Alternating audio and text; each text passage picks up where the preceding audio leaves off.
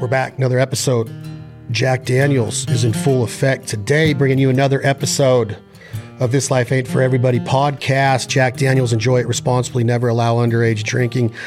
Lynchburg, Tennessee. I'm headed there soon. I got nothing but mad love and respect for the brand as a whole and how they support our culture of the American outdoorsman, fisher, hunter, gatherer, provider, conservationist. We're so proud of our relationship with Jack Daniels. And today, we're talking to a man that has probably written about Jack Daniels. He's sang about Jack Daniels, I'm sure, on more than one occasion.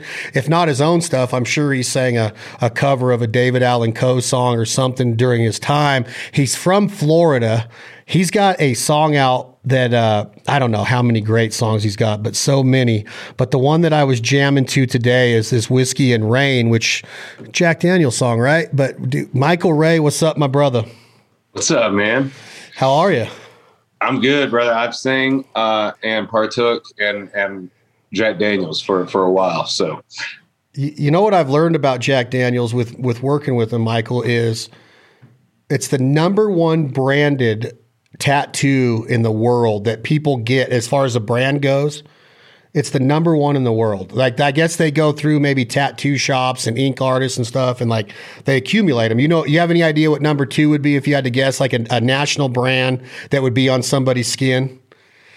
Oh man, um, I'll give you a hint if you don't get it in five seconds. If it if it was if it was early two thousands, I'd say the Playboy Bunny. But oh, that's a good call. That's a good call. But yeah, I but swear, I, I, swear there was a point in time where every everybody, at least from my, where I'm from, I swear everybody had the Playboy Bunny um, at some point. But I, I um, think of Sturgis.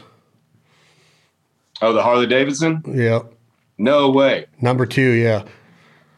So well, again, feel good. So again, there might. Do you have one? Well, Harley. Yeah. You ride? No, I, I, don't have one on my. I don't have one person. My dad. Um, so I grew up with my dad. Actually went to uh, motorcycle mechanic school after retiring uh, from being a paramedic firefighter. He'd always wanted to kind of have a, a shop out of the garage. He was always working on them, and, and I grew up around him. So uh, everything I know about him, I learned from him and, and his buddies that, uh, that, that we all rode together growing up. I don't, I don't currently have one, but um, I love them. You you talk about growing up, and I know you're from like I love Florida, and here's why. There's nothing that you can't do there except maybe, I mean, you could even climb a mountain in certain parts of Florida if you get to the right spot, but it's literally like the sportsman's paradise, beach paradise. You got all the way down from, I guess, you know, kind of the, the Gulf Coast where you got the the Panama beaches and all that, and then all the way down the west coast, and then you wrap around Fort Lauderdale and Miami down on the southern tip, Boca Raton, and then you come up the east side. And I've fished all over all of that. You got to love it, right? You got to still visit that place a bunch. Oh man, as much as possible, especially um, last year. You know, it, being able to go down there where we live, uh, where my dad and all my family lives at is, is in the middle of in the middle of the woods, man, like you you put a gate up. The only way to get there is helicopter, and uh, it's it's far back uh, um, off this road in Central Florida, and we all grew up hunting there. We grew up, um, you know, the roads we learned how to drive on. I mean, when I say all my family, I mean everybody in this like one little piece. Or uh, at the time, it was a two lane road still, but now everybody kind of lives on the same plot. But for a while, it was uh, you know, my dad's pasture bumped up to my uncles, bumped up to my great uncles, bumped up to my great grandma. So everybody rode rode their bikes and you know grew up grew up being around there. And, and it's where, I'm from, man. It's dead center in the state. So the greatest part was we had we could hunt, we could fish, bass, whatever, and then 45 minutes if we wanted to be at the be at the beach and, and chill there, you know, or, or an hour and a half south of Gainesville. So I feel like we had a little bit of a little bit of everything. And and with what you do for a living, you mix it with that country boy Florida scene. Are you getting inundated with with the Skynyrd and I would think maybe on the countryside a little John Anderson? You're born in 1988, so you're like right in that time frame where Seminole Wind is getting ready to pop. I think that was like 91, maybe 92. So you're young when it comes out, but I'm sure your dad's rocking that type of music, right? Man, that was that's one thing I'm so grateful for. My family had a band when I was a kid, and they, you know, played a lot of uh, way more traditional country music. So my first introduction to music was was that older music. That was older than my time, I should say. You know, the Merle Haggards, Waylon, Earl Thomas Conley, um, you know, Alabama, uh, all, all, of them.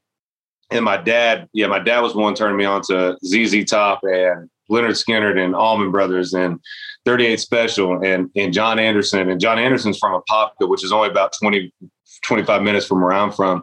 Uh, so he was he was a he was a staple in our household. Man, we played him all the time. Sem- Seminole Wind, uh, swinging. Uh, swinging. Uh, it was funny. My family had their band. That was like the big song, I guess. So my dad had to cover it at every show. So by the time like I got older and I realized what you know, I, I like swinging. He's like, turn it off. I played this. I played this damn thing nine thousand times, bro. Like, I'm just a swinging. I just a swinging. There's a little girl in our neighborhood. Yeah, oh, I grew up on all this stuff, man. Uh, yeah, him. You know him. Sawyer Brown. They they from the same same high school in a The, the, other song that I would have called out that I love to hear that I would love to hear you cover is uh, "Don't Ask Her on a Straight oh, Tequila." Man, yeah. man, I love that song, man.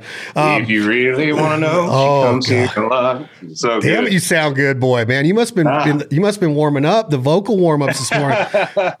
Drinking got, some tea, you know, put a little Jack Daniels in it, you know, a little hot toddy. Yeah, well, uh, my aunt Cleo taught me about a hot toddy. One time I was in deer camp and and I didn't know what it was, and uh, I was about nineteen, and I got I had a not really a bad fever, but I was starting one, and she said I got just what you need, and it it really did help for the rest of the the deer hunting excursion. But you mentioned Sawyer Brown.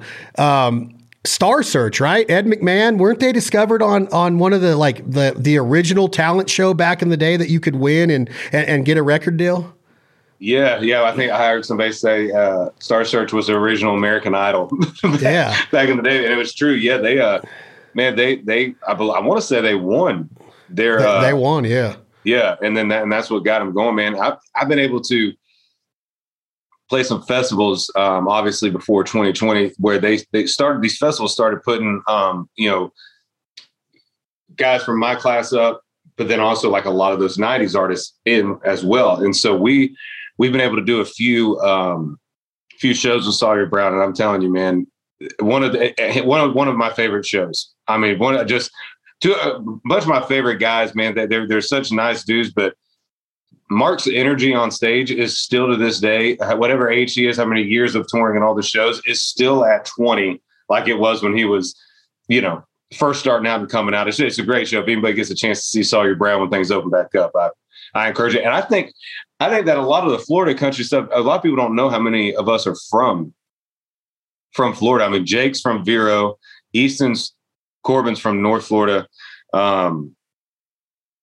Sawyer Brown, John Anderson. Uh, you know, then you got the the the Skynyrds, the Mellencamp's. You know, all there. There's a lot of music that's came through Florida. So it's crazy because when you think, I want to get back to Mark, but it, when you think about country music you think Nashville, you think Tennessee, you think Texas, maybe because of George Strait being called the king, right. right.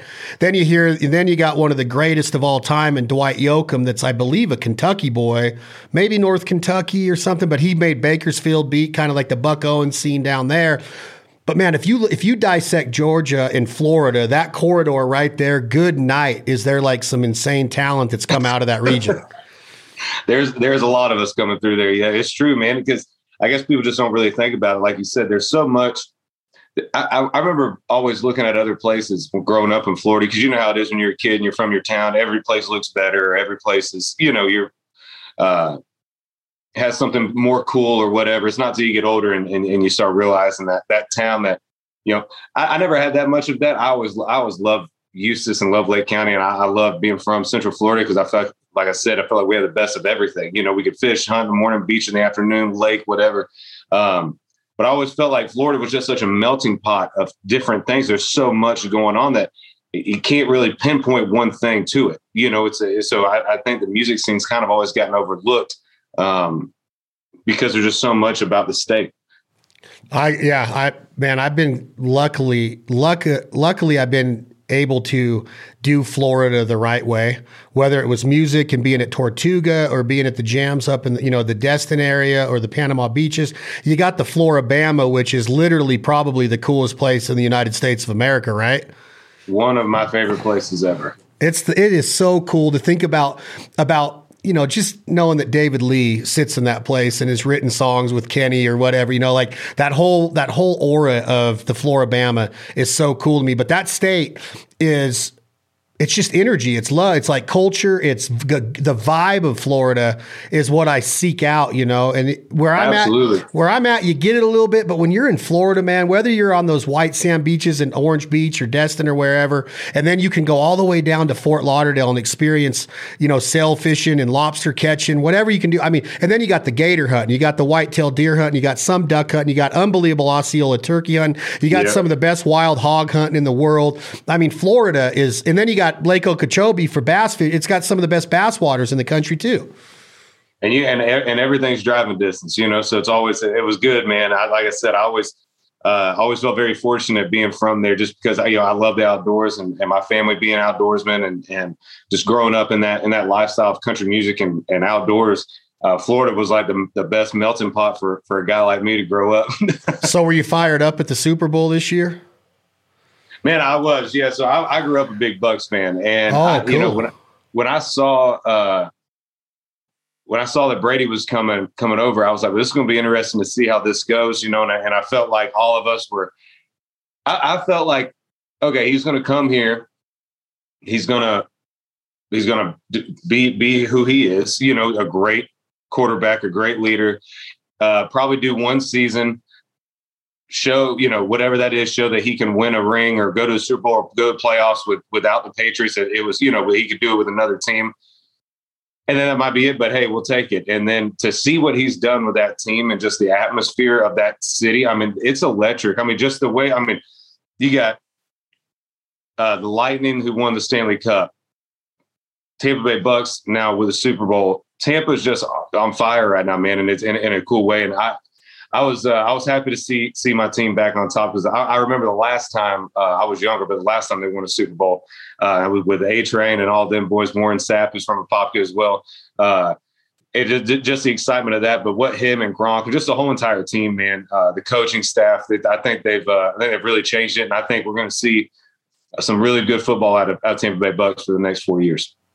Yeah, man, it snuck up on me because duck hunting and traveling like I was, I remember watching like the first game or the second game of the season, and Brady looked terrible. I think he threw two picks. he got sacked. He got sacked like five times, and I'm like, oh man, this is th- th- that's not going to pay off like they thought he would. And I bet you that I bet you that I bet you New England's fired up. And then all of a sudden, I'm like. That dude just won another Super Bowl. He threw another touchdown pass to Gronk. You talk about a legacy and a career, man. What those guys are going to be able to do when they're 80 years old, sitting on a porch, if they're not both concussed enough to where they can't remember it, because Gronk, they've taken some shots. But man, what a freaking legacy, huh?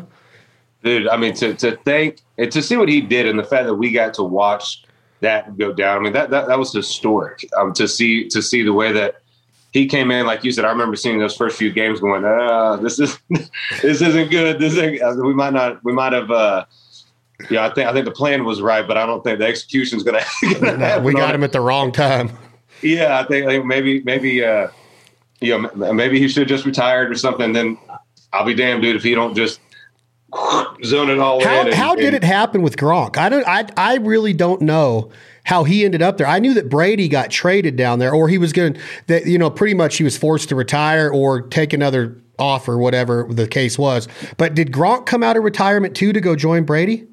Gronk came out of retirement. Brady, Brady, uh, has, Brady's been setting his team up, man, and, and the guys and the players that he that he knows will will take us to the Super Bowl again. I just saw where Gronk signed another one year, ten million dollar deal with the Bucks, so he's coming back.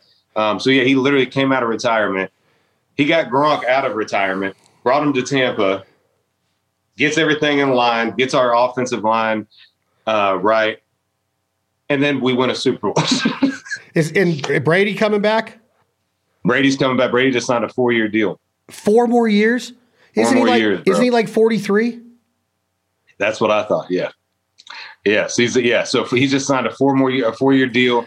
Gronk's coming back for uh, one year. I'm, I'm, I'm assuming Gronk might be coming back year by year, you know, uh, Brady but Brady's going to play until he's fifty years old. I bet you that's his goal. that's probably what, what, I wonder what the oldest quarterback is that was currently playing. Had to be what Favre? Yeah, I bet you it was Brett Favre. I'm gonna, I'm gonna. I wish I had a Joe Rogan uh, Google fact checker all the time right now. Not on that level yet, Michael Ray. Um, oldest QB to play in NFL. Can Google do it? Steve DeBerg. Samsonite. I was way off. Yeah, Samson. Steve DeBerg played when he was uh, 44 years old. That's crazy to think that that's. I mean, that's like that's ancient.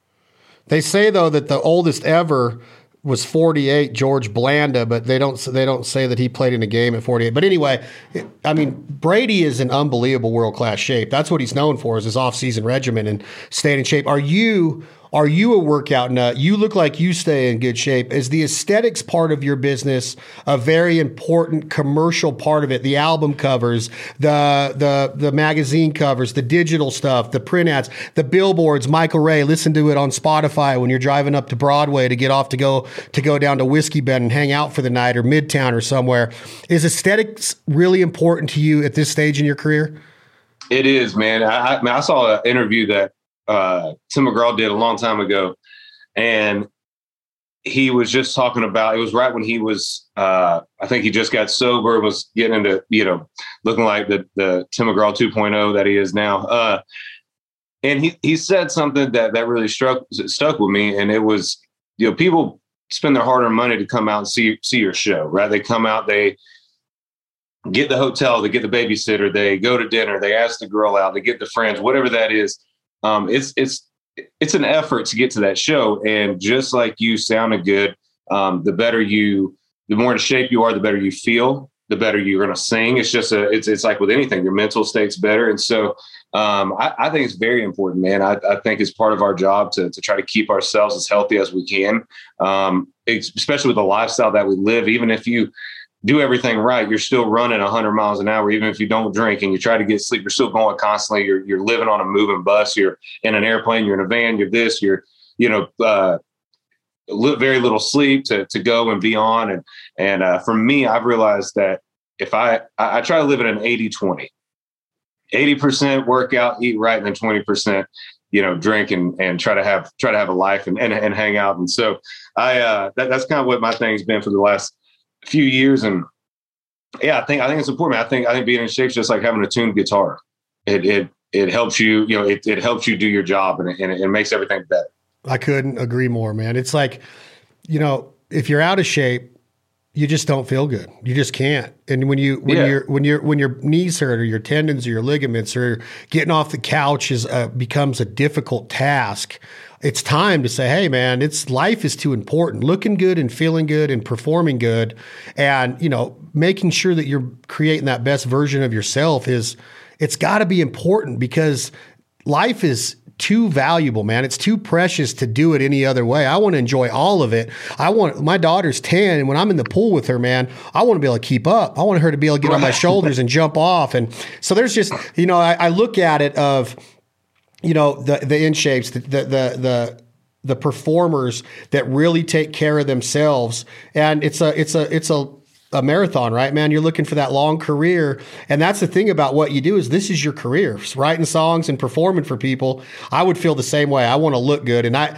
reverting back to what we were just touching on, Michael Ray, Sawyer Brown, I, I, I, would have to imagine that Garth Brooks, because I remember Garth, you know, the, the Garth 1.0 of the early 90s when I'd go to a show and he'd grab on the rope and swing over the, the, the mosh pit and the floor and he would climb the, la- the, the ladders up on the rigging of the stage.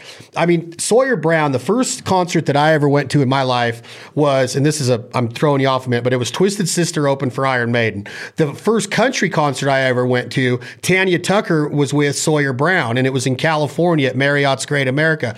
And I remember standing there. I was probably nine years old, 10 years old. And literally, like this dude blew my mind. His energy on stage, how good a shape he was in. He was like not huffing and puffing. He'd run around like Axl Rose, but he'd still carry his notes. And man, Sawyer Brown, like I wanted to get back to him. Those guys, I don't know where they went because I heard they kind of went the gospel route here for a minute. But when they were doing the races on the Jones cover, or they were doing guy, you know, some girls do, some girls don't like guys like me, that stuff they were a freaking hammer, man. Man, and just their songs too. I mean, you go back to their to, to their catalog of songs and music, and yeah, like I said, I've been able to do some festivals. I mean, I've got to know those guys pretty well.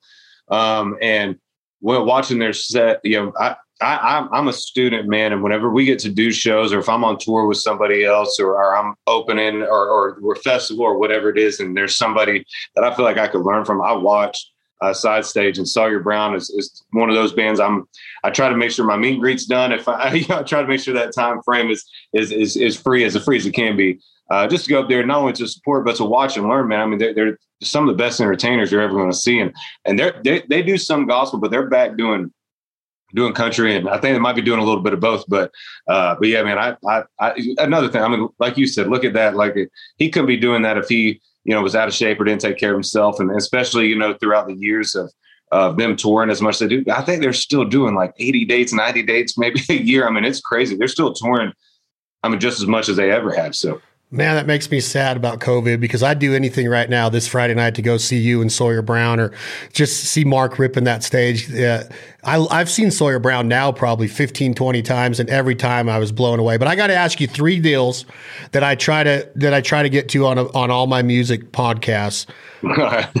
and I just want your opinion. I'm going to state some opinions, and I just want to know if you humbly agree or if you, stri- you know, strongly disagree. Okay. Jamey Johnson's one of the best vocalists, and the Lonesome Song is one of the most unbelievable all around country albums of all time. No, I agree. Absolutely.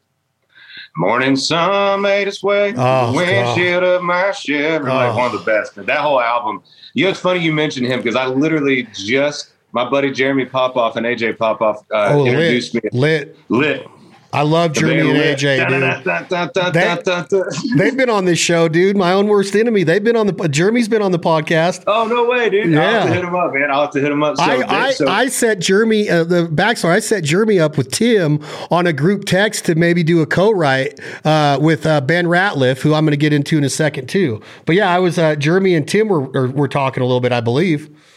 Yeah, uh, yeah. I think Jeremy was just over at Tim's house not long ago. Jeremy was telling me. Jeremy and them introduced me to uh, to my idol of a songwriter and artist, uh, Jeffrey Steele, and uh, we just did a uh, a benefit that they do every year for for uh, Jeffrey's um, foundation that he made underneath his son Alex, um, who tra- passed away um, 14, 15 years ago. And so we were just talking about Jamey because yeah, Jeremy and all them were real good buddies with him, and and I've been listening to that record for the last couple weeks traveling and stuff. It's so good, dude. It still still stands, still the best. I agree. Um, it's unbelievable to you know, Jeremy wrote Mowing Down the Roses with Jamey on that album. Yeah. And the story of how they wrote that song in Los Angeles, laying on Jeremy's couch, it was unbe- like Jeremy told the story on this podcast about when him and Jamey wrote that song. And I'm like, dude, I jam that song like literally at least 10 times a week still. Like that whole album, I'm just, but um, okay, the next one is is Chris Knight one of the best songwriters of our time or of all music? Are you a big fan of Chris Knight? I, I am, yeah. Um, I'm a big fan. I think that I think his um, the way that the, the way that he writes, I think you you see that in a lot of in a lot of different different writers as well right now. Ooh, I like that answer. So that leads me into my third one, and you can. I just want honesty, and I know you're an honest dude. Is Brent Cobb a good songwriter? Brent Cobb. Yeah, Brent Cobb is one of the best all around. Wow, look at that. Dude, are you are you being I, for real? I, am being dead, dead, dead serious. Yeah, I love Brent, man. I think he. I think there's some. There's. I, and and here's the thing. I don't know Brent well at all. I don't. I think I might have met him once, but um, just always been a big fan of his stuff, man. And I, I discovered him. Um, I think it was years ago, man. Like I mean, year like probably five, six, seven, eight years ago. And somebody posted something, and I was like, it was right at the time where I was like, all right, if you if you're a beard, long haired, mountain looking dude, you probably sing your ass off, and I'm probably going to want to jam to this, you know. And so, and so I saw somebody post, and I was like, I got to check this guy out and uh, listen to it. And I was just blown away, man. And I've never written with him. So this, none of this comes from any experience except I'm just a Brent Cobb fan. Wow, that's so cool. It was, it was probably maybe Shine on Rainy Day when you were listening to it at that time. I think it was. Yeah, it was right. Uh, yeah, it was. Oh, that, that song. Yeah. Uh, anyway, those are my, those are my three staple questions because I always like to know, like, from an outsider looking in from where I'm from, I'm from Nevada. Nevada. You probably say Nevada, but it's Nevada. I don't want to correct you if you do end up saying it. But hey, I get that. But it's one of those things to where when I when I listen to Knight or I listen to Brent, like I I kind of tend to compare people's songwriting to what Brent's doing and, and, and putting that lyric out front. So I always like to know kind of the general conception of a guy like you that has an awesome career. You're commercially successful. You've had number one hits. you are a songwriter. You're a singer. You got a great following. It just always blows my mind that Brent is there, but he's still like hidden. He's like a hidden gem to me to where he doesn't have that that that touring right now. He's open for Stapleton a lot, but it just you yeah. know what I'm trying to say. It's not like I know what I know. The term is like breaking an artist, and I know that somebody like Brent doesn't give a rat's ass if he breaks or not, probably. But to me, I've always said the world deserves to hear Brent Cobb's music. That's how I describe it. I agree with you, man. I, I, mean, I think that's the one good thing. One of the many good things about um, streaming services is I think it's allowing more people to discover uh, artists that, like you said, like maybe they don't, you know, they, are they're, they're cool doing their thing, but everybody else around was going like, no, nah, man, people should really hear this. like, like, no, I, I, get where you're at. I understand you probably don't give a shit either way, but we're saying, you know, people need to hear. And and what happens is, is like what happened, you know, with me when I got introduced to Brent, it wasn't anything more than just somebody posting it and me going, oh, well, I wonder who that is. And I've heard his name around town before, so I knew who he was, but I'd never met him or, or anything like that. Really didn't know any of his any of his music at that time. Um, so I, I, think I think that's why you're seeing a lot more of those guys start to get noticed because people are diving into their music because it's it's you know we share it and now we have all these other platforms for people to discover music, whether that's somebody on a on a major record company or maybe some eh, you know 17 year old prodigy in his in his how you know his parents' house somewhere in in uh in in, in Alabama or somewhere and and and they get discovered that way. So I I think uh, I think we're going to see more uh of that that that type of artist get more of the recognition they deserve because people are going to be discovering them easier than just having you know not being able to find their CD now. I agree. I, and I and I and I've always said that I hope like what you're saying is what my hope is because I just I think that somebody like at his talent level deserves it, right? And it, you got yeah. discovered the way you did, and hopefully this new way of streaming and people being able to find music and content will get uh, somebody like Brent Cobb to be a headliner because I mean he's amazing live too. Um, let's let's move on over to another mutual friend of ours. What makes Tim Montana so the word I'm going to say is you can tell me if you agree with the word or not. But what makes him so contagious? Because at first sight, you're like, well, maybe but then all of a sudden you're like like writing this dude a Valentine's Day card in a nice, friendly way. But you know what I'm saying, Michael Ray? He's just a sweet man that when you when you look at him from aesthetically, you're like, ah, that dude's probably going to be a bar fighter, you know, like. But then you meet him and you're like, holy jeez, I want this dude around my kids. He's so sweet. He jumps up in your arms and hugs you when he sees. He's always optimistic and always in a good mood. Does this does this describe him in a legit, true fashion that I'm saying? He will also bar fight. He will also bar I have fought him one time, and I want you to ask him. You can call him after this and say, "Tell me about when you fought Belding in Arkansas." And I just want to know what he says to you. Text me. I okay. bet you're just going to go ha ha ha when he tells you the story. Dude, everybody I know has a wrestling story with Tim. I'm gonna tell you something funny, man. This is uh this is how I think people are meant to meet in this in, in the world. I think God does put people uh in in in your life and make sure that you meet them. You know, make sure that that they're part. For about a year and a half, I was getting told all the time, man, you know who you need to meet, man. You two hit it off, dude. Y'all, do. Tim Montana, man, you got to meet. I'm telling you, and it'd be from the most random people ever, not the same group like Stephen Liles from Love and Theft to somebody else to some of my buddies that fight MMA and UFC to I mean for about a year and a half, right? And I was on tour and and I met I met Tim a couple times, um, or saw him, and I didn't. I don't think really think I met him. I think I just saw him at Whiskey Jam, which is a thing they do on Monday nights here in, in Nashville, and it gets packed, so it's really not you're not really meeting you know too many people.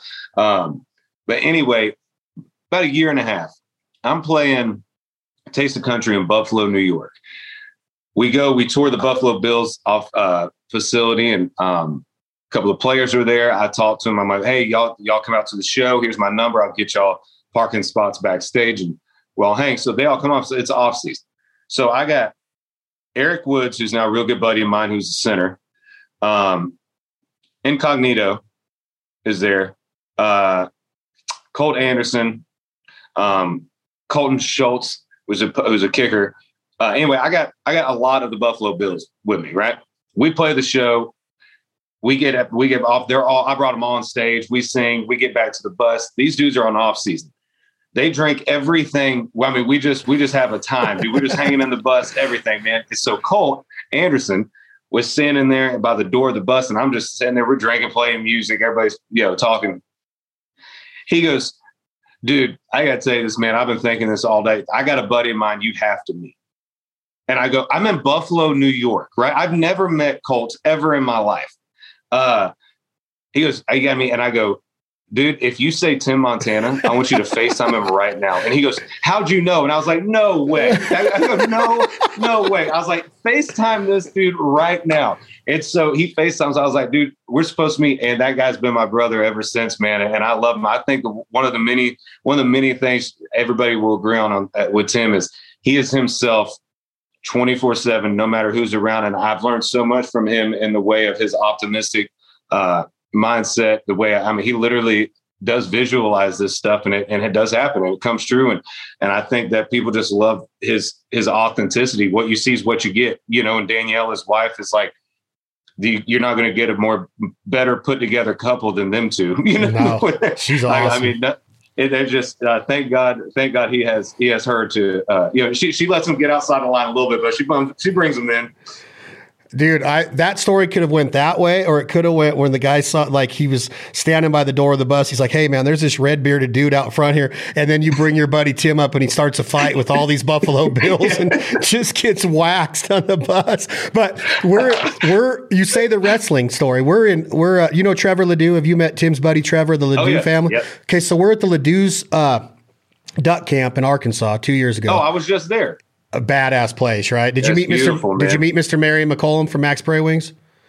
Uh, no, he was not there. He was that no. But yeah. we go out and we're playing washers and you know how they do the washer boards and all that. And Tim's do you know Tim's being Tim and he starts in on the shadow boxing first and just some light jabs and maybe a let you know and we're shadow boxing and then it starts a little bit of the face slapping like slap boxing in the streets a little rap style stuff. And I'm like, man, he's getting he's getting really touchy, you know. So then it goes into all right, first takedown kind of wins. And then it goes into more of an MMA kind of deal to where I literally, and I, you can ask him, I like uh, three rounds in a row, I smoke him to where he can't breathe. Like I got him choked out. He's just like, oh my God, I had no idea. And so I, I, I, I pinned him up against the wall and I felt something go wrong where I knew he kind of got hurt. I think, I think we got a little too aggressive.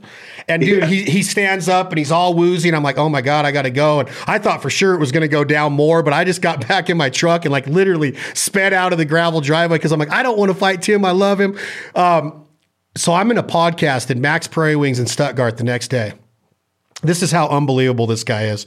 I'm sitting there in the podcast and I get text messages just start blowing up my phone. And I'm like, what is going on? I'm trying to do this podcast. So I can't help but look, and it's Trevor Pardue, Michael Ray. He goes, it's a picture of Tim Montana in the emergency room with his head in his back. He's got IVs in his arms and he's and he's just messed up. And Tim goes, or Trevor's writes, Hey man, whatever happened last night, it's not good. I need to talk to you. I stopped the podcast in the middle. I'm with the main people at Mack's Prairie I stopped the podcast, go, guys, I gotta go for a second. Please hit pause. Have my producer hit pause. I go out in the parking lot, Michael Ray. Said, What is going on? He goes, Bro, I don't know what happened, but he's got this going on.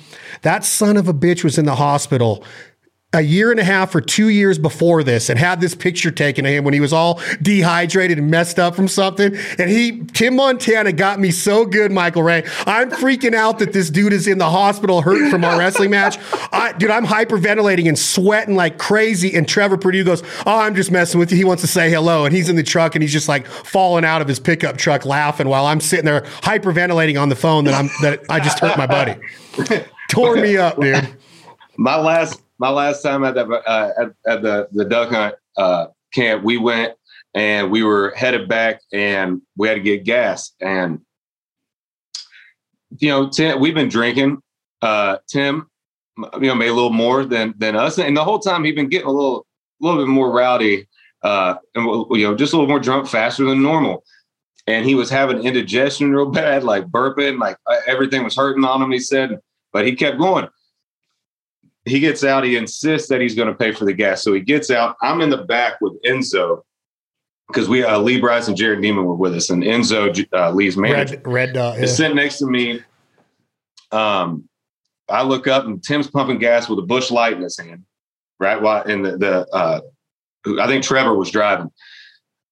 And then I look, I, I'm on my phone, and Trevor looks up and goes, "Oh God, he's in their truck." I look back. We don't know these people behind us. All I see is Tim Montana's legs through the pass to the back driver's window, kicking, and he's just like this inside. And I'm like, I'm the, I, you know, I'm we're cut from the same cloth, so I'm like, shit, we got to, you know, our boys in some shit. We got to so, so I look over, and what ended up happening was he just starts talking to these guys, and he said, he, he he wanted to start this thing called window jumping. He's like, we'll just we'll just jump in windows and wrestle guys in trucks. I go, it don't work that way, man. Like that's how you get shot. He said he said Malaton saw this old boy with a beard and thought he he gets it. So he just dove in these strangers' car, starts wrestling these big uh, these big Arkansas boys, and and luckily the one guy goes, God dang, and the one guy looks at him, he's like, he's like, wait a minute, are you Tim Montana the singer? and this is this is Oh. this is the best part. So he does all this the day the day we're we get back right, or no, the day after the morning of our first hunt. Me and Lee are up. It's like four in the morning. You know, we're trying to get everybody else up because of course everybody got there the first night, and we're you know we're going to take it easy, and you never do. so Never you know everybody's working on a couple hours sleep, whatever, making making morning uh, bloody marys to go out there. we find we get Tim up. Danielle told us strictly one, make sure he doesn't die, and two, make sure he doesn't end up in the hospital. So we're like, got it. Which anybody, everybody that knows Tim knows that's a hard promise to make to his wife, but we wanted our friend to come and play. So we were like, okay, yeah. We wake up and he's like, he's like, I was throwing up blood last night. We're like, no, you weren't. Like it wasn't blood. Like you were drinking vodka cranberry. He goes, I was throwing up blood. I talked to Danielle and we're like, why'd you call Danielle? Did you can't you shouldn't? He goes, I called my doctor. I was like, you called your doctor. so we give him shit. You know, we're like, we're like, dude, you're, you're you're just being dramatic. We're just, you know, stop being a bitch. You know, just he goes, he gets home or we get home and we're in this group text and he goes to the hospital. The dude ended up having four bleeding ulcers the entire so and he's drinking on top of it. So that's why every, everything made sense once we got Jeez. he sent us. He sent us in the in the group text a photo of him and the doctor while he was in the hospital bed, and then the, and then the uh, the uh, the the photo of his of his four bleeding ulcers in the stomach, God dang which we man. still showed no mercy. But I, re- I remember that day because Enzo, um, I love that dude, by the way. the best man. He, uh, he sent me that. Can you see it? Oh yeah, yeah. So yeah, he goes. He said he, he was. I'm with Tim Montana, Lee, and Michael Ray. He says, "Where are you?" And I said, "Damn, I'm jealous. I wish y'all are holding up a couple. I think spoonbills or no speckle belly. Yeah. I see a speckle belly goose in there. But yeah, that uh that duck camp, man. But that dude, I'm telling you. But my my description of him is pretty key, right? I mean, it's dead on. It's How- you're spot on. He's a great dude, just a great He's American. my favorite human, man. I, I, I love that guy. He's uh he's he's one of the best, dude. I can't tell you how many times. Um, one that one of the many things I love about him too. I could go on and on, but one of the many things I love about him is is he's always he's always looking out how to help his friends too, and how you know anything that he has that makes sense for for me or whatever. It could be just like a, a connection. He's like, hey, dude, you need to talk to these guys, man. I told them about you. I think that they could help.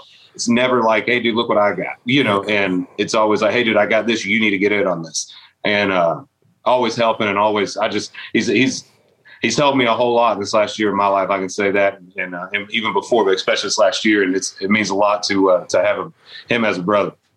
Man, I I I think that when you talk about him, you you look at it like what you've gone through in the last year, and I don't know how much you want to talk on that, but that is the kind of guy you want at your house when something like that goes down because I Absolutely. like like buddy I've been I uh, you know I've had things go down you know whether it was my dad passing away or what, whatever happens in life and I remember one night specifically I was on a bus ride from Salt Lake City to Park City Utah and Tim was just now getting the pilot uh, sent to him from CMT from that TV show that he was getting ready to do with the, Oh, yeah. and he was on the Polaris and he was doing blowing shit up.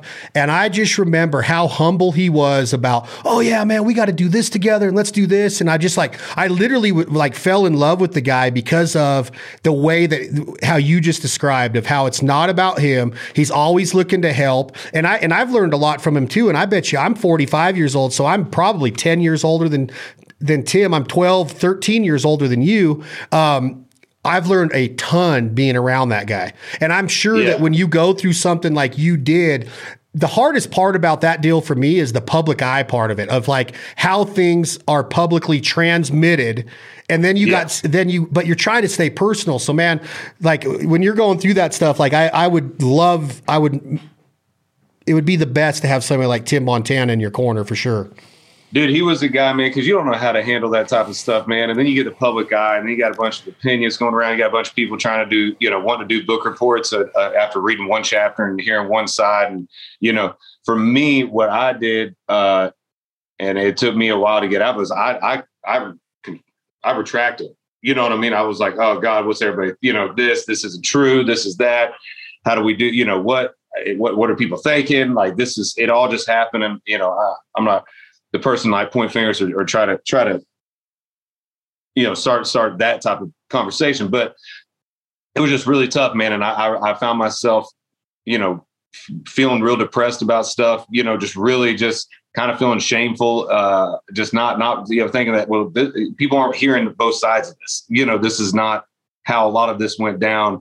Um, Tim was a dude that was like, all right, let's go, you know, and like, and help pull me out of that uh, time because I just felt, dude, I mean, and this, that's not me at all, man. But I, you know, I feel like I'd wake up in the mornings and I could stare at the wall for 14 hours and that's fine. You know, I'd, I'd walk, I'd find myself just roaming around my house for no reason, just the, the weirdest things and not really talking to nobody, really staying alone. And I'm not, I'm not good alone. So that, that was even worse. And, and, uh, and so Tim was a, Tim was a dude that, that just helped me get out of that. And I think, think too, you know, he's, he's had his, uh, you know, struggles with, with life, you know, like we all have. And so what, what I think is cool with him is, is he, he takes what he's been through in his past in his life and, and helps, helps you, uh, get through that, uh, moment. And, and I think he could kind of see that I was probably going down a, down a dark, dark place pretty fast. And he was the guy that, uh, that pulled me out of it, man. So, Well, man, I'm glad to hear it because I think you're a badass dude, and I think that I, uh, you know, speaking of Tim's life, he did a podcast with me from that same duck camp uh, that the wrestling match occurred to at the Ledoux's, and he was so open and so raw and so honest and so like holy shit that really happened to you kind of vibe in Montana to his travels and everything. And then all and then he pulled it from me. And he told me why, and you could ask him why. But if I'm ever allowed to put that podcast anywhere, and people can hear what this man endured and how he how he stays this optimistic, it shows me that we can all do it. Like, hey, there are going to be rocky times, and and there's this, you know, we you could go into a dentist office and read the most motivational quotes in the world, and and you know they get old, but there is that one Yeah. that's there is that country song that says storms never last, you know, but Yeah. good but strong people do, and. I think that's what Ta- Tim Montana comes into your life for is to be that guy, even though he runs with the Charlie Sheens and the Billy Gibbons and the Buffalo Bills and all of the celebrities and the Michael Rays. And I mean, he's got a network that is uh, astonishing. But it, down deep into his core, he's just a front porch picking, storytelling redneck that likes to have a cold beer or a, a highball and be with family. And that's where I picture you going through that turmoil is Tim getting you in his truck, driving you to your family's property in Florida on that on your dad's pasture and getting in amongst some trees and some friends and just being able to cut up. And that's what's going to have, that's what ha- has to happen to get through some shit like that, right? Dude, absolutely, man. You know, yeah, going even you know going to his house, just hanging in the garage, you know, and uh, firing up the Traeger, having some drinks, just listening to music, just talking, and and and like you said, man, if anybody knows his his past story, for someone like him to uh, to still be optimistic and uplifting, that that that speaks that speaks volumes because he's he's been been through a lot of stuff, and uh, I think just somebody being able to see a friend and go, okay, he might not be telling it to nobody, but I know him, and so I'm going to say something. That's a ballsy move for for a friend to do outside of uh, of anybody asking. And I think that that that's one of the great things about Tim, man, is he's he sees that stuff and goes, Yeah, you're not going down that route, pal. you know, let's I go over here. And and uh and yeah, man, he picked me up. Dude, we go to his house when we went duck hunting. We, you know, all, all of that, and, and just that's that's how that's how you get out of that stuff, man. Is get out and start realizing, okay, life goes, and okay, you just of kind of have somebody slap you, you know, go, oh shit, here I am. Okay, uh, I gotta get out of this. And like you said, dude, life's too precious, man. We're not we're not promised the next 20 seconds, let alone a year from now, you know, and and uh, and I think uh, I think having having those people in your life makes it even uh, more valuable and makes you want to live out. Like you said, you know, you're swimming in the pool with your with your ten year old daughter, man. You want to be able to be the best. You want to be able to be able to enjoy those moments, and and uh, and sometimes life can punch you in the face and dulls out all those moments, and you think life is just this pain thing, you know, that you're just going through, and and then in the pandemic and all that other stuff that was happening. Uh, it's good to have somebody to smack you around and go, "Hey, dude, life's important." And you know, Joe Diffie has a song called "Ships That Don't Come In," and there's a line in it that says, "God made life a gamble, but we're still in the game." And uh, that that has been a, my quote for the last year. I think uh, that's helped me so much. Of as you know, it, it, it might be tough, but man, we still get to wake up and we still get taken on. You know, we still get to take another 24 and make the most out of it. And uh, and I encourage people to to listen to that song during this time uh, if they're going through something because it it speaks a lot. Man, you said I couldn't say it any better. I mean, I think mental illness and mental fatigue and and mental outlook and focus and focus forward and positivity and optimistic. If you can train your brain to think that way and and and feel that way. I'm not saying that you're not going to fall off once in a while, but it's it's it's all about being able to to exactly what the late great I can't believe he's gone. I had just seen him right before the pandemic hit and you talk about a library of songs that I could sit and listen to all day. But when Joe Diffie talks about the ships that can't come in and life being a gamble and we're all still in the game, our chips are on the table. Uh, I, I, look at it like there's a quote, and I want you to look this up um, when we're done here. Dana White posted a video. Did you happen to see Dana White's video he posted of Sylvester Stallone yesterday? I didn't. Go go watch it. And Sylvester okay. still Sylvester Stallone is like literally walking out of his house or something. I don't know if it's a selfie or if somebody's filming him, but he's talking about time and how we can't get it back. And and now at 75 years old in the Rockies and and all of the success with the Rambos and the Hollywoods, you know, he's freaking sly, right? He's like, hey, mistakes are made. And his main theory, his main deal is like surround yourself with the right people because you don't you don't want to waste your time because when you're when you're almost out of it, you really start to reflect on man, I wish I'd have done this different. I wish I'd done that. And he's literally like sent lead, putting his hand out there of like, let me guide you into this this deal of like, don't waste your time on things that aren't going to make you the best. If they're not, if they don't have the same goals as you, if they don't have the same dreams as you, if they don't support you, then they're not for you. And a lot of us, yeah. a lot of us are are are, are souls that want to give and want to provide. And you don't want to see somebody hurt. You don't want to offend somebody. You don't want to push somebody away. But man, in the end, it's like you gotta you gotta have the right people in your corner, like a Tim Montana, to get through this freaking roller coaster they call life. You ain't kidding, brother. You I gotta say, I'm gonna look that up, man. I'm a huge Sylvester Stallone fan, and I follow both of them, so I'm I'm surprised I didn't see it. But I'm gonna look that up and uh, maybe repost it. I think I think those those times when when you when we start hearing, it's weird to see our. I guess the you know the Sylvester Stallones, the Arnold Schwarzeneggers, the the those badass dudes that we grew up watching, you know, and to see them now older, uh, but to know them as these, you know, strong, young, just kick-ass actors, you know, that were just taking the world by storm. I think I think a lot of us growing up can really look at those guys because they lived it. And now they're on the they're on that backside of it, looking back, going like like he said, don't waste the days because oh. you know my grandpa always said if you if you wake up and open your eyes, you're doing better than a lot. And there, think about that. that. Think about that, man. Bro, I love hearing I, I, love hearing you talk like that. That's the inspiration behind lyrics right there, man. That's what I love about what you get to do for a living and telling that story in three, three and a half minutes. It's like if you take what your grandpa would tell you and you put that into a song, it's amazing how your words can touch somebody. Just like Schwarzenegger and Stallone motivated us for so many years to wake up and do abs and go run through the snow with a telephone yeah. pole on our back to fight Dolph yeah. Lundgren. And even when you're against the big Russian that killed Apollo Creed, you can come through it. And that's what Survivor sang about with Eye of the Tiger and In the Burning Heart. And that's what that's what Lincoln Hawk did when he turned his hat around backwards and over the top and arm wrestled all those big dudes and won to get his son's love back and beat Terry Funk and throw him through the doors of of his grandpa's you know suite in Vegas. Like all of that, all of that Americana stuff that you look back in our culture of growing up when I did, I look at it like, man, I was being taught every step of the way and being molded into this mindset that that that now I think I have a pretty good positive outlook on life. But again, you gotta find that mindset. You have to, man, and I think I think we were we were so fortunate to grow up in that generation where we you could, you know, I remember my my parents divorced when I was eight, and um, you know, my family, uh, they're dude, they're they're first they're first responders, they're uh, tele, you know, telephone uh, splicers, they're they're hardworking, uh, you know, we we just a you all American middle class family. You know, grew up in a double wide trailer, and I, I, played music with my band. I didn't know anybody in Nashville. But you know who got me and motivated me was Rocky. All those movies and watching him and go, dude, this guy came from nothing. And Rocky one when he's, you know, he's he's he's the the guy that the the, the drug lords send to, or you know, the bookies send to kick the guy's ass and break his thumbs. You know, yeah. but but then you see that he's not that guy. Yeah. He's just trying to do it to get to this point. You know, and.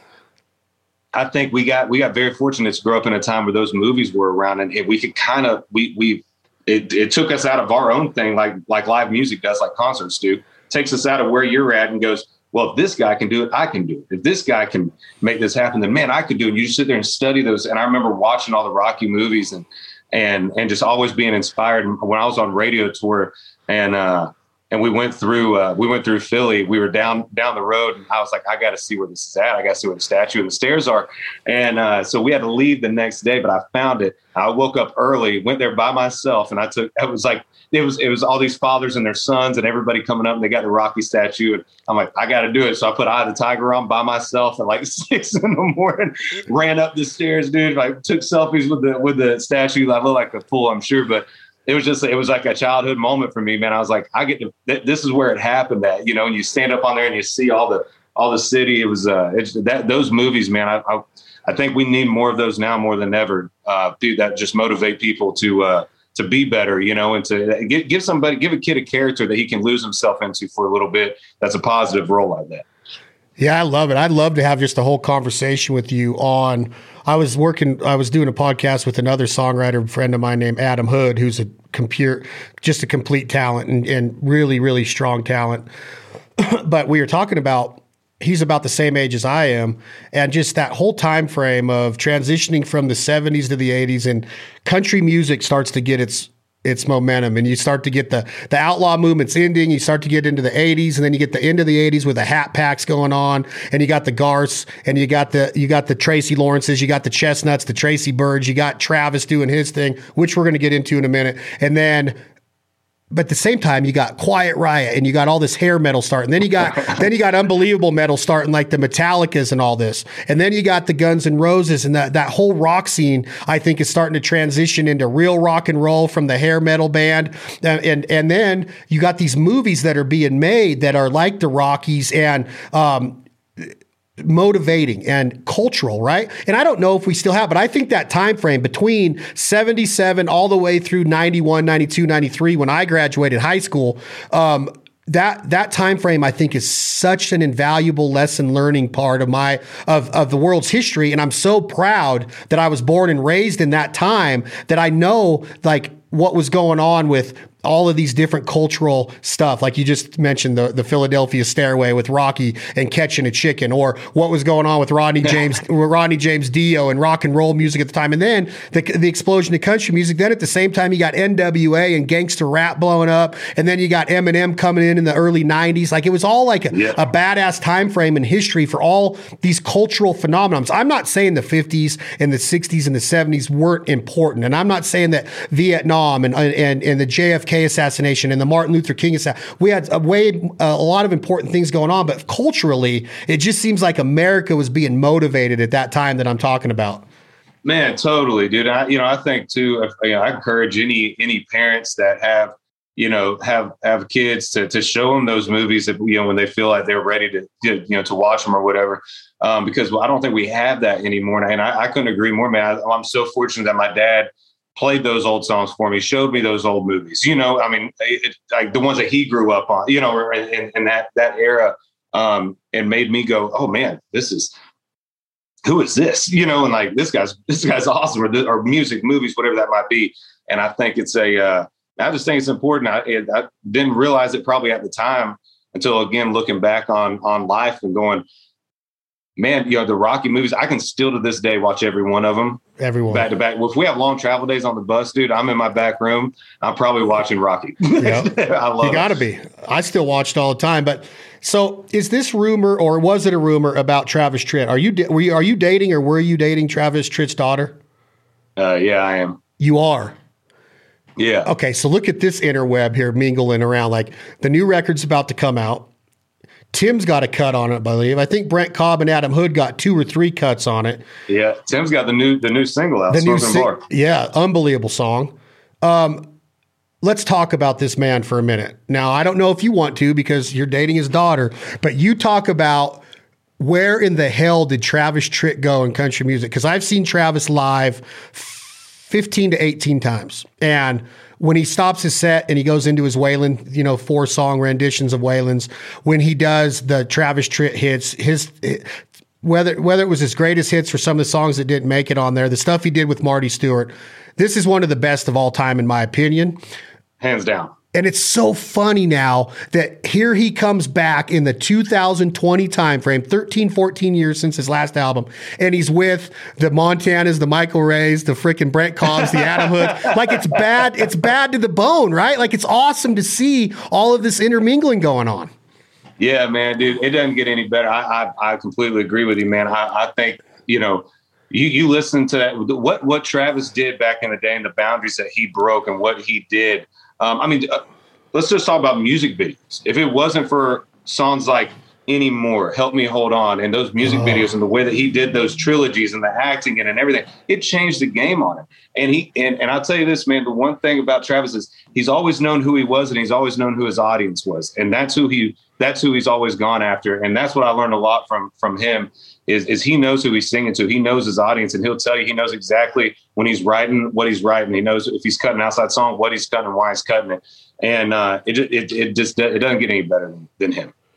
Dude, I, I I can't agree more. Of the you you just brought something to my attention that I forgot those videos of being in the wheelchair and and the help yeah. me hold on and and um out on the boat dock, right? He's out on the boat dock in the wheelchair. Yeah. you can't you can't not get sad listening to that song. Like that is Americana at its finest. But just uh, breaking boundaries and the things he did. Whether it was the hair, whether it was the suits, he had the Dwight Oak, Oak the Dwight Yoakam with the kind of the the Elvis part of him, but he also had that Waylon and that outlaw vibe. I know he was a good friend of Waylon's before Waylon passed. All of those guys. I mean, the Chesnutts, that time in the late 80s was kind of like probably my favorite time in country music when the Chesnutts were hitting, the Lawrences, and then you had Travis doing his thing with Marty Stuart. Um, he just did things to where you wanted to be a part of it. And that's why, I, if you go back probably five, six years ago in our TV shows, I'm saying things like, dude, where in the frick is Travis Tritt? There's no way, because mm-hmm. you know, Jamey and George wrote that song Kicked Out of Country together. And I'm like, where is Travis Tritt? Like, he's one of the best of all time. There's no way he shouldn't be being played on today's country music, which is a big deal to me. Like, I have a lot of conversations on who gets played on radio and how do you get a hit and a single and all that. It's a Ooh, weird phenomenon. Yeah, we phen- a whole other podcast on that. yeah, it's a phenomenon. But now that he's back and I'm hearing these songs come out and knowing that people that I know, you and Brent and Adam and Tim and these guys that are what what I consider the best in the business now, they're they're working with Travis Tritt. That's freaking killer. It's still it's I mean, I talked to Tim, uh, Travis showed me the video for Smoke in a Bar and uh, I was texting Tim and, and me and Tim will just once in a while like just have those moments where Tim's like, dude, I got Travis Tritt singing one of my songs. Like, what in the hell is going on? Yeah, it's it, it, he has that authentic voice. And one thing that I love, one the, again, I could go on and on about Travis. Um, one of the many things I love about him too is you listen to this record and it's a Travis Tritt record. He ain't trying to conform to anything nowadays. He ain't trying to chase the sound. He's doing exactly what he does, and that's put out heartfelt jam country southern rock songs that is who he is uh, again because he knows his audience man and, and i think uh, i think that's something as an artist all of us can can take notes on because a lot of people try to chase uh, a different sound try to chase a different thing and he's always stood to his ground and, and, and did did what was right by himself and, and his fans and, and kept that first and i think that's a uh, such an honorable thing i think that's why obviously one of the most talented vocalists guitarist. You just see this dude play a banjo. I want to. I think he's dude, he's he's amazing. Look, it's it's unbelievable. I it it is un it's unreal how good of a banjo player he is. I want to see it. I want to, my dream was always to be in the same room as Vince Gill and Travis Tritt picking. like cuz I'm from that Ooh. air. I'm from that air, yeah. bro. I'm from that air when I had friends going man, that Vince Gill's not country. I'm like, what? Like this dude is the like, and now at 45 years old, I have more appreciation for Vince Gill than I've ever had in my life. I seen him with right. the I seen him with the Eagles a couple nights a couple years ago when he was replacing Glenn Frey. But besides that, him and Tritt in the same room on a on a guitar picking, telling stories, singing songs, influences and inspirations on their lyrics and their songwriting styles, stories from the road. I'm telling like It'd be magic. It'd be magic. But here's a story I want you to ask Travis Tritt real quick. And I, I, was I was trying to Google check it and I can't find it. But ask him what happened the night at NRA. And I, he might have already told you this. But do you remember three years ago? Maybe he's in. We're in Dallas for NRA. Charlie Daniels is the headliner with Travis Tritt. And Charlie brings Travis. Travis was with full band that night. He does an unreal job on stage. The crowd goes nuts. Fifteen thousand people in this in this in this uh, arena, basketball arena. Here comes Charlie, does his whole set. He's, he brings Travis and this other guy out that opened for Travis. I can't remember the guy's name.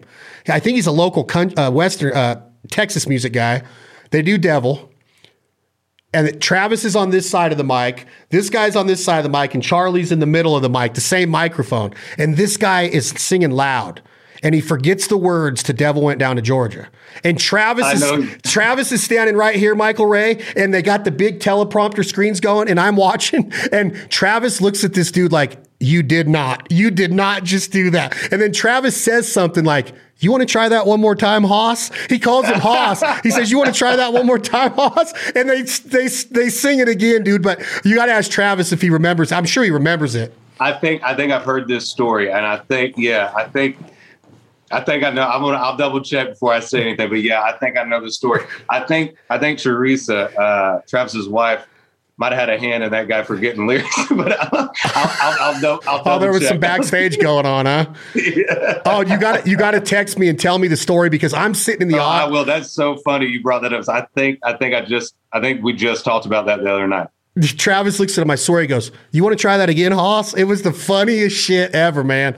But man, I appreciate. it. I take your time. Let's do this again, man. Let's have another one, bro. Let's do it, dude. I appreciate it, man. Hit me up um, uh, when you get back into Nashville next couple weeks. I'm gonna be there in a couple weeks. Me and you are gonna go get a turkey. We ought to get Tim out there too and hang out one night. Let's do it, man. We'll we'll make it happen. All right, brother. Well, thank you for everything. That's Michael Ray. Y'all check him out. What what what can we look forward to, Michael Ray, right now with new music coming? Uh, we got an announcement coming up in April when the EP was going to be dropping. Um, we got a, a, a great uh, collaboration on this album that uh, that I'm really excited for people to to hear that they'll they'll hear this summer. And um, yeah, we just we're we're working hard on this record, writing a lot, and and getting getting everything finalized to get this new music out. And will there be vinyls available for Michael Ray at all? If there's a, this is the first album that I feel like would it would make sense to have vinyl. So we're we're talking about it actually. I love it. Hold on one second, Michael. Y'all check this man out. I'm talking from his very first. I would say that people would probably know you of Kiss Me in the Morning. Is that fair to say? That's was that's been the biggest one. I know there's been several, but that's been the one that I that was, was introduced one. to Michael Ray on. Yeah, Kiss You in the Morning was the first one. Think a Little Less. Um, Think a Little Less was awesome. and then uh, and then and then yeah, now now whiskey and rain's the new one out. So, and where's it at right now? Can you give it? Is it climbing? Then that top 40, yeah, I think we're at 40, 41 right there in climbing. So it's looking good, man. Streams are up. People are digging it. And we got to uh, play a show for the first time in almost a year uh, and, and have people sing it back to us, man. So that was pretty incredible to have a song that's been out for a few months. You've never been able to play it out and people were singing it back. So I was like, all right, that, that's a good sign. I love it. Y'all stream it you guys request it, girls request it, get it in your ears. Let's get it to number one. I don't know exactly how the machine works, but I know it has something to do with airplays and radio stations all across the country playing it, streams, downloads. Get Whiskey and Rain. Let's make it a number one for Michael Ray, a badass from Florida. Can't wait to hear more, brother. Can't wait to see you in a couple weeks. Thank you all for I listening. Man, I appreciate you. I'm so proud to have a friendship with you and uh, grow with it. And we have another mutual friend that we will talk about next time that has done some things to me in duck camp and in my own house Dan Hendo Henderson, he's got some oh. payback. he's got some payback coming his way, Michael Ray. I got. I'll tell you some stories about Henderson um, where I really do feel like dropping the H bomb on him sometimes, and I wish that I was tough enough to do so. But I know from just playing hot hands, quick hands with the man, you know that he doesn't feel pain because I can slap no. pretty hard. I would never fight that guy. I can't imagine being Michael Bisping with that punch that that rocked the world that night. I could never imagine it, dude so I, I think I think I probably yeah I probably get try to get that story out of Dan every time we hang out. So I'm just like, bro, when you like when he hit him and then hit him again, and it was just oh stiff. I I, I was like I no, I wouldn't. I, he gives me a false confidence when we go out. You know what I mean? Because I'm like, who's? I can do whatever I want. Anything. And the thing is, is that he. I think he kind of irritated Dana White that night at the at the end of the fight interview, and Hendo goes, "Yeah, I was just wanting to shut him up," or that one was just to shut him up because that was I, to shut him up. Yeah, and Hendo won the second fight too. If it wouldn't have been in England, Hendo would have been the champion of the world that night. Absolutely, Dan's one of the best, man. I love that guy.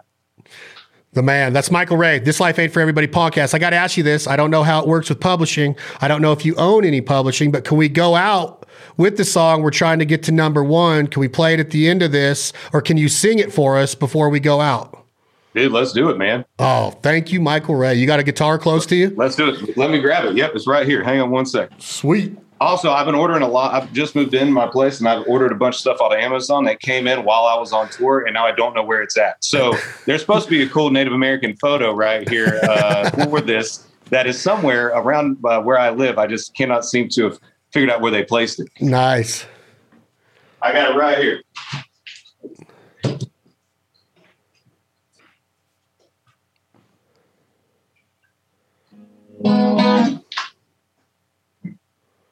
All right, here we go. It's called Whiskey and Rain. Here we go.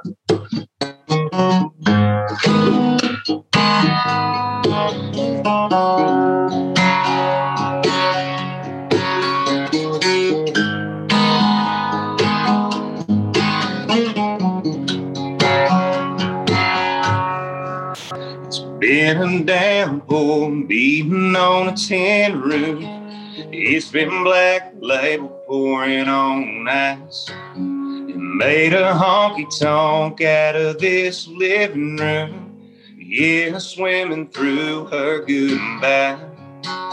Misery loves company. Yeah, whiskey and rain coming down, coming down. Splash of bourbon in a glass. Yeah, pouring something on the pain, let it drown, let it drown, trying to wash away the past. Whoa, since my blue sky sunshine whole life hopped on that midnight train. Till the bottle runs out or the clouds roll away, it's just whiskey and rain. It's been nothing but a hangover trying to get over you. Laura Wailing and the creek don't rise. Well, I'm gonna wake up in the morning feeling brand new. Without a single cloud in the sky. Oh, but tonight it ain't the weather breaking. Yeah, whiskey and rain coming down, coming down splash of bourbon in a glass. Yeah, pouring something on the pain, let it drown, let it drown, trying to wash away the past. Whoa. Since my blue sky sunshine whole life hopped on that midnight train. Till the bottle runs out or the clouds roll away, it's just whiskey and rain. Misery loves company. Yeah, whiskey and rain coming down, coming down. Splash of bourbon in a glass. Yeah, pouring something on the pain, let it drown, let it drown. Trying to wash away the past. Whoa. Since my blue sky sunshine whole life hopped on that midnight train. Till the bottle runs out or the clouds roll away. It's just whiskey and rain. Till the bottle runs out or the clouds roll away. It's just whiskey and rain. Whiskey and rain coming down, coming down. Splash of bourbon in a glass. Oh, man, buddy, that's the number one. That's the number Dude. one. Thank you, brother. We'll celebrate big when it is. Hey, I will. uh let me say bye to the, everybody real quick, and then I'll hold, hold on one second, Michael. Michael Ray, y'all go support him. Social media, website, merch sales. Get whiskey and rain to number one. Pretty soon he'll be back out on the road. We'll all go see him live. Tim Montana, our mutual friend. Thank you for being who you you are. Y'all go check out Whisker Bomb. Tim Montana and Billy Gibbons hot sauce, pepper sauce. It is truly delicious. I eat it on a bunch of my recipes that we're cooking right now. This has been another episode of This Life Ain't for Everybody. Thank you to Jack Daniels for believing everything we do. Enjoy it responsibly. Never allow underage drinking. We'll be in Lynchburg soon. Talk to y'all later.